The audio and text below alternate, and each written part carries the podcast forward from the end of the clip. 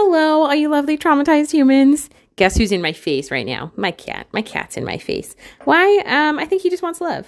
He just ate and now he's, you probably hear him purring. It'd be so cute if you could hear him purring. Today we're talking about running and comparison.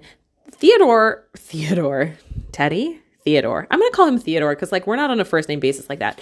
Theodore Roosevelt, who I believe was our twenty-sixth president or twenty-seventh, twenty-fifth, whatever. He said that comparison is the thief of joy. I'm not sure what he was talking about, but he could have been talking about anything.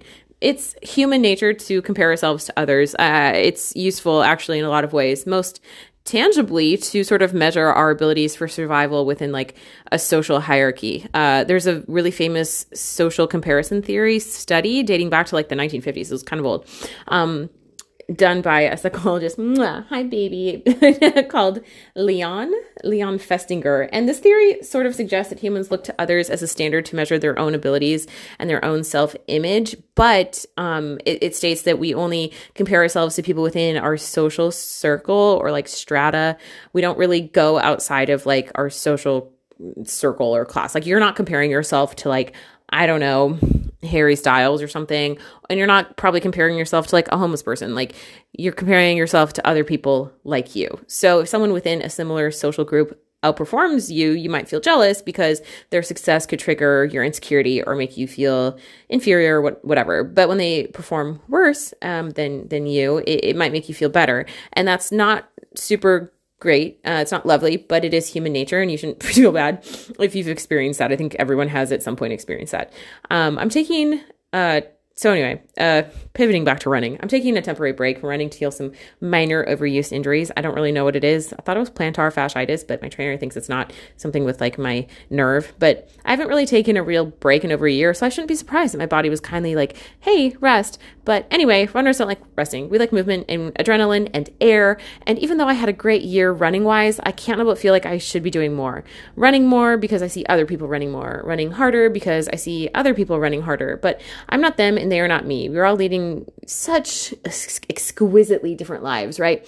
Um, and if there's one thing that running has taught me over the many years that I've been doing it, it's that there will always be someone faster. There will always be someone better. The work is not to be the best. The work is to make yourself better incrementally, day after day. It's the getting up early and the lonely long runs. It's the gradual increase in resiliency. It's learning that the only person to compare yourself to is a past version of you. When I started running, I barely knew other people who ran. I didn't time myself or measure my runs with any semblance of accuracy. I just liked to run. And I lived in the middle of nowhere, so it was pretty easy to not be noticed. um, it was pure and gritty and kind of just lovely to run with no intentions, with nothing to train for, just to head out the door on a humid July afternoon in a mid-April rainstorm in a dark January freeze, just because. But the moment I started competing, I started comparing. It was inevitable. We all do it. And the moment I started comparing too much is the moment I started thinking that maybe I wasn't so good at running, that maybe I needed some sort of edge, that maybe if I just lost enough weight, dropped a few pounds, ate a few more apples, then maybe I'd edge out some of my competition. The really short-sighted thing was that my perception of who my competition was was so limited that I didn't fully understand my mediocrity. I was fast, sure. I still am fast compared to a lot of other people, but I don't usually think about the people I'm faster than. I just think about the people I'm behind, and I could lose my mind chasing them. Sometimes comparison isn't as black and white as it is in a sport like running. It's obvious, right, who the faster runners are. But often in life, we like are comparing ourselves to a perception of someone else, right? The smoke and mirrors of someone else's life. Those perceptions can be untrue or inflated or just way off base. Um, or this might be more likely, your own self-perception can be off. We might think we're less smart, less capable, less pretty than we are, and thereby give others more credit than they deserve. It's difficult to be objective, especially about yourself. But I guess my point is that even in a sport like running, where there are clear delineations in ability, where there is a clear winner, and where our best race is against the clock, comparison isn't always useful. So it stands to reason that in situations that aren't so black and white, in situations where there is no clear delineation in ability, comparison will most often hurt ourselves, because most of us are more critical of ourselves than of anyone else.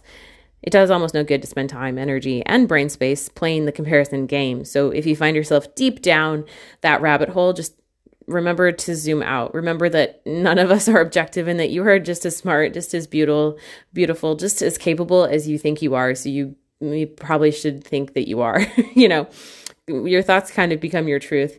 Said my therapist. Isn't that such a therapizing thing to say? Thoughts aren't facts, but if you think them enough, you'll think that they're facts. Um, so if, I linked a few fun little things. One is the most beautiful running spot in each state. Uh, one is the Farnham Street blog's take on comparison, or someone named Lana Blakely talk about how she stopped comparing herself to others. She has a pretty big YouTube channel. Um, yeah, you can feed the YouTube machine or you can not. What can I say? Who the fuck cares?